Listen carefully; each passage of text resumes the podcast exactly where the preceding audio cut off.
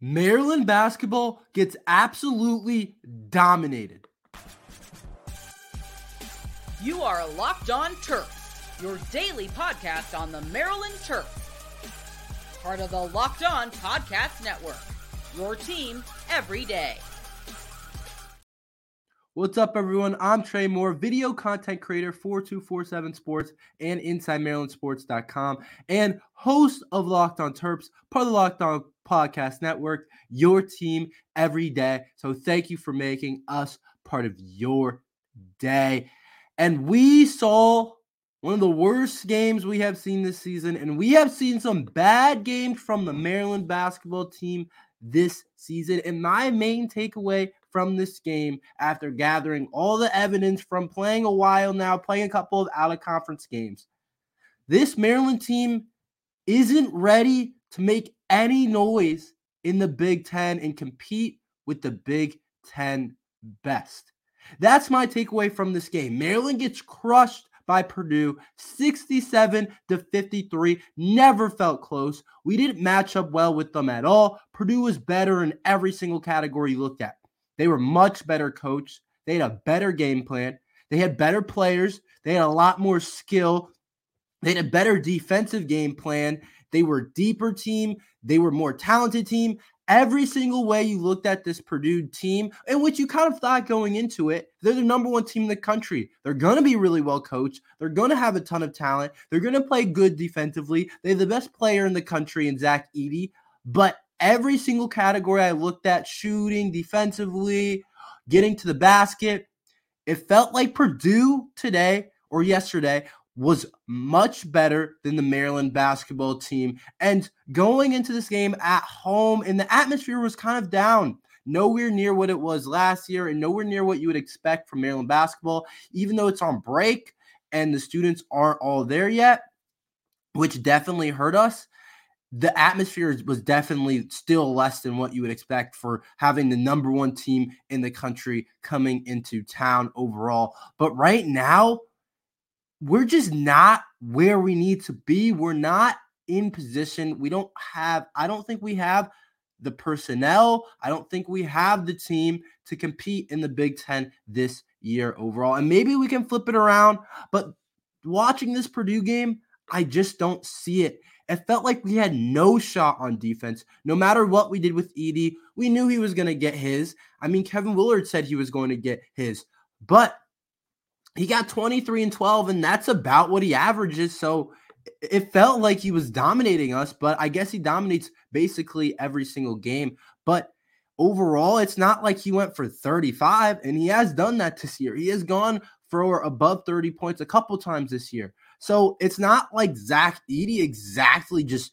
killed us and won the game himself. It was just Purdue is so much more balanced. And I think the way they have built that team is awesome. I think I was talking to my dad a little bit about it. It's more like back in the day basketball where you play for round one, you get it in to your post guy and you let him go to work. And if they send doubles or whatever, then you kick it out to these shooters. But Purdue went 9 of 20 from the three-point line. Right now, I'm not going to lie, this Purdue team is perfectly constructed because if you double team Zach Edey, which we tried to do a lot of the time, we would like triple team him sometimes. And I said, if we're going to double team Edey, the rotations have to be on point. And a lot of the times they weren't. They weren't on point at all. And that's part of the reason why I think we're not ready to win in the Big Ten. Yes, that's kind of fixable, but it seems like there's always some sort of problem and all like the small things like rotations and defensive stuff like that. It kind of gets overshadowed by the other stuff that we do so poorly that I'll get into in a second. But Purdue shot 9 of 20 from the three-point line. That's a balanced team. That's a team that is perfectly constructed because, like I said, if you double-team Zach Edey, and they start kicking it out, they're going to make shots. And I understand that they're going to get shots if you double team Zach Edey, but I still thought that we could have rotated better a lot of the time. Sometimes there was defensive miscommunications where they just got open three-point shots. But shooting 9 for 20 from the three-point line, I mean, come on. We're not going to win the game when they shoot 9 or 20 from the three-point line. I could have said that going in. If I would have seen that Edey had 23 and they shot 9 to 20 from the three-point line, almost 50%, we weren't going to win the game overall. That's why I think I said going into the game, the best game plan going in was to do some of both, double him sometimes, and then also sometimes just let him play down there. But I felt like we might have been almost better off maybe letting Edey have almost 30 points and not allowing those three-point shooters to get going. Maybe just letting him play one-on-one and trying to play him really physical, and he was going to probably get like 30 points on you rather than letting those three-point shooters get going, because when they're both on, you're not going to beat that Purdue team. They're too talented overall. And the Purdue team really makes me think about the Maryland team, and you're going to have something like that that makes you a little bit different than the rest of the teams to be able to compete in the Big Ten, to realistically be able to be one of the better teams in the Big Ten. And Maryland doesn't have that. Purdue has Zach Edey, and I look at other teams across the Big Ten. They have other things going for them. Like, they have multiple guys that can get buckets. Maryland doesn't have that. Maryland just doesn't have right now the makeup of a team, specifically offensively, that can win games in the Big Ten right now.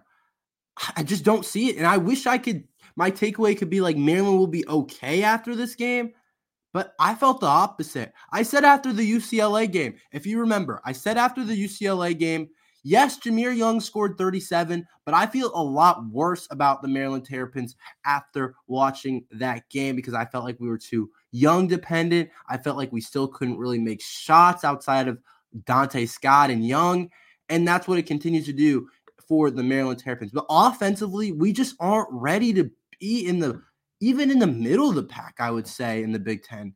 And that's kind of surprising coming into the year. I mean, I think we thought more of a couple different players and a couple different things, but offensively, we're terrible.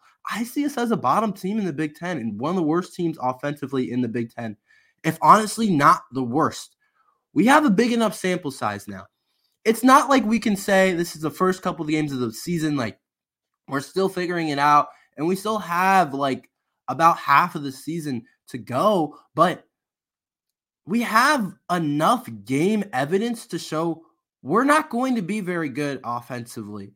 And it's not like I want to say like something's not exactly clicking. Like, yes, maybe there's some stuff Kevin Willard can draw up better, but overall, Kevin Willard said it in his press conference.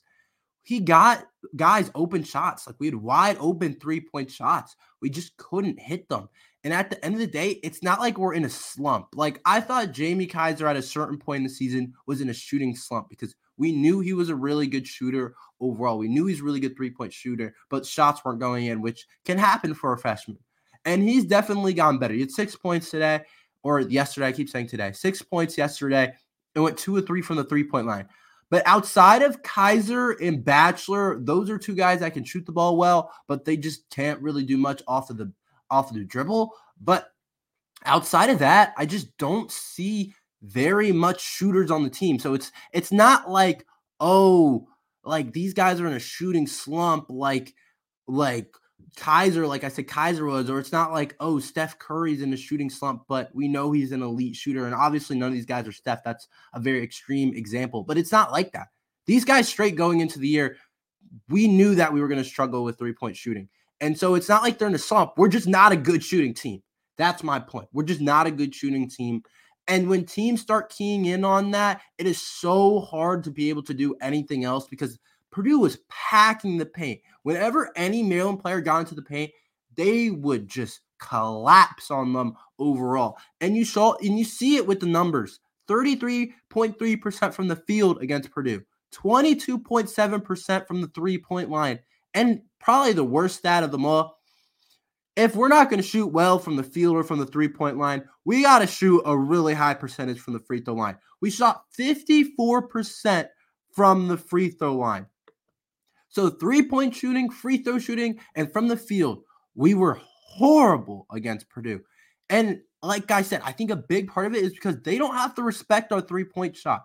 Nobody on our team right now, even though Kaiser's a really good shooter and Dante Scott has had some good streaks shooting the three ball, nobody on their team scares you when it comes to shooting right now.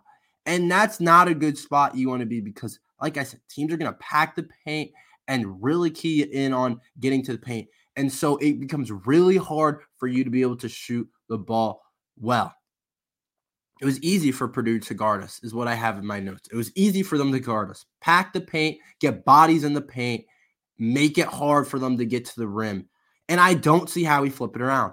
I hate coming in negative, but that's my take on things. I don't see us being able to shoot the ball better. We're getting open looks. Teams just don't have to respect it. And maybe we have a game where we shoot the three ball well, but I don't see it happening on a consistent basis. They can go to the gym tomorrow. It's not something you fix in like a day. Like, it's not something you can fix in the middle of the season. That's off-season work where you really can change your three-point shot. But at the end of the day, still, it's really hard to become a bad shooter into a decent shooter into a good shooter. Like, that's really hard to do, even with a ton of reps. My opinion on shooting, a lot of it's just natural ability. Like, no matter how much some people practice, I don't care if you shoot the ball as much as Steph Curry has in his career and how many shots he has practiced overall, you'll never be as good of a shooter as Steph, just because I think it's a lot of it comes down to just natural shooting ability. A lot of people just have it and some people don't. And I think a lot of the players on the Maryland team just don't have it. There's clearly a problem with shooting the ball overall on this team. Let's get more into the personnel in this game. Jameer Young is carrying Maryland basketball right now. I'll talk about that after this ad from LinkedIn.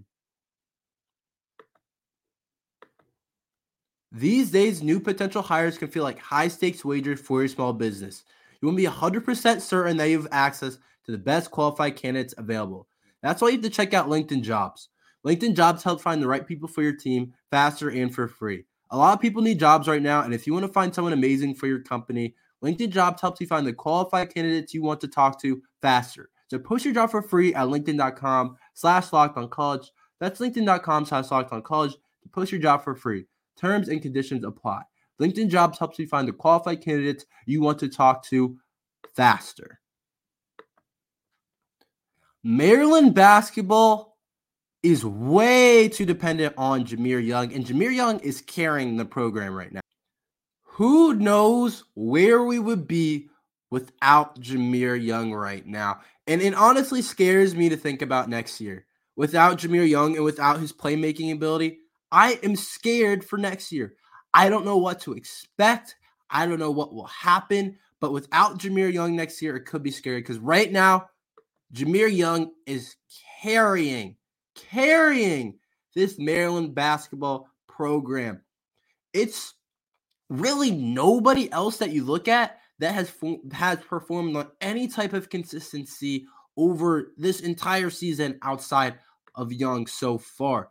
He had to drop 37 against UCLA, or we don't win that game. If he drops only 30, I don't know if we win that game. I don't think we do. If he drops 25, we don't win the game against UCLA. He had 26 against Purdue, and it didn't matter at all. Nobody else helped. And you saw that we got off to that slow start overall when we went down 8-0, and we had to call a timeout. You know what it made me think? Oh, Jameer Young doesn't have 4 points to start the game or 5 points to start the game or scored on both of our possessions. Oh, we're down 8-0. Doesn't really surprise me at all. If Jameer Young's not going to score, I don't know who's going to score. And I keep repeating this fact, but I think it's true. And I think Kevin Willard has to honestly recruit better because you look at it at our team, we don't have enough shot creators, guys that can create their own shot. Guys that can get to their spots in mid-range. That's why I love bringing in Malachi Palmer.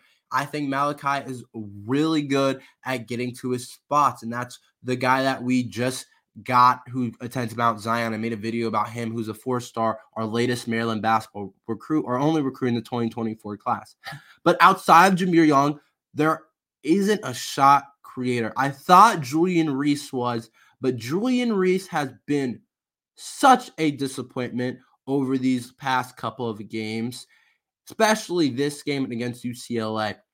He's supposed to be our co-star. He's supposed to be the star next to Jameer Young. They're supposed to do it together. They're supposed to be both all Big Ten type of players. But overall, Julian Reese has been terrible. these last couple of games. It's almost like he's just taking up space out there. He does some okay things defensively, and I don't blame him for some of the stuff that happened with Zach Edey. It's impossible to stop that guy. He's so good. But Julian Reese did nothing offensively, absolutely nothing. And we went into the game saying, we're going to need both Reese and Young and somebody else to play well outside of those three. What we really got was Jameer Young played well, and Jameer Young went cold in the first couple of shots. He could have easily had 30. He went cold the first quarter of the game and still ended up with 26. He's taken more shots than anybody. I want to say he had around 26 shots. He is trying to create so much offense for this Maryland's hairpin team, and we need him to do it. Every single time it doesn't run through Jameer Young, there's honestly a problem right now because the rest of the team isn't doing much. But back to Julian Reese, 34 minutes and 0 points, barely attempted any field goals, had 4 shots. I noticed something with Julian Reese.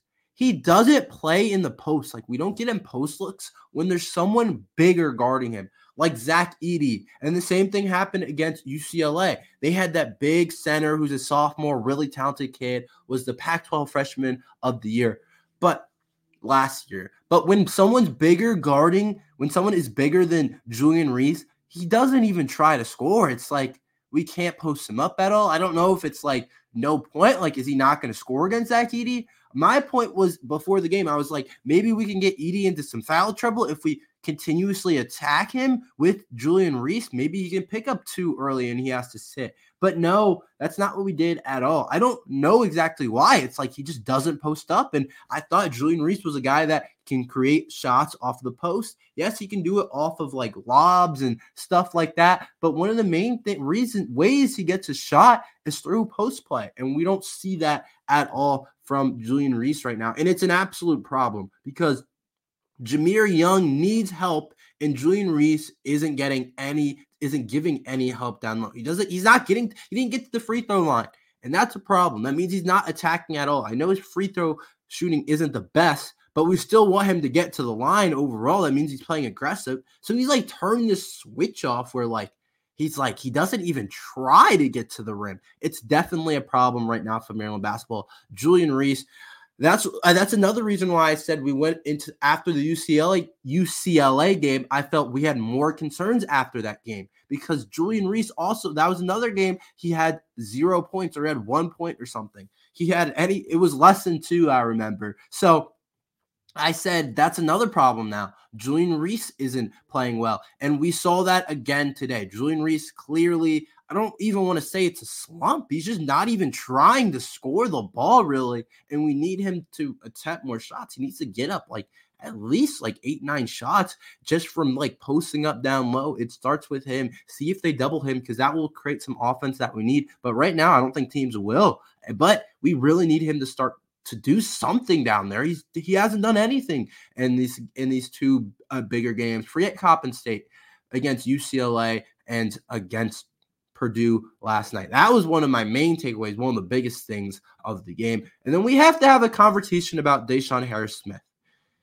Deshaun Harris-Smith, talented freshman, 4-star recruit, was considered a blue chip prospect, best player coming out of Virginia and all this stuff.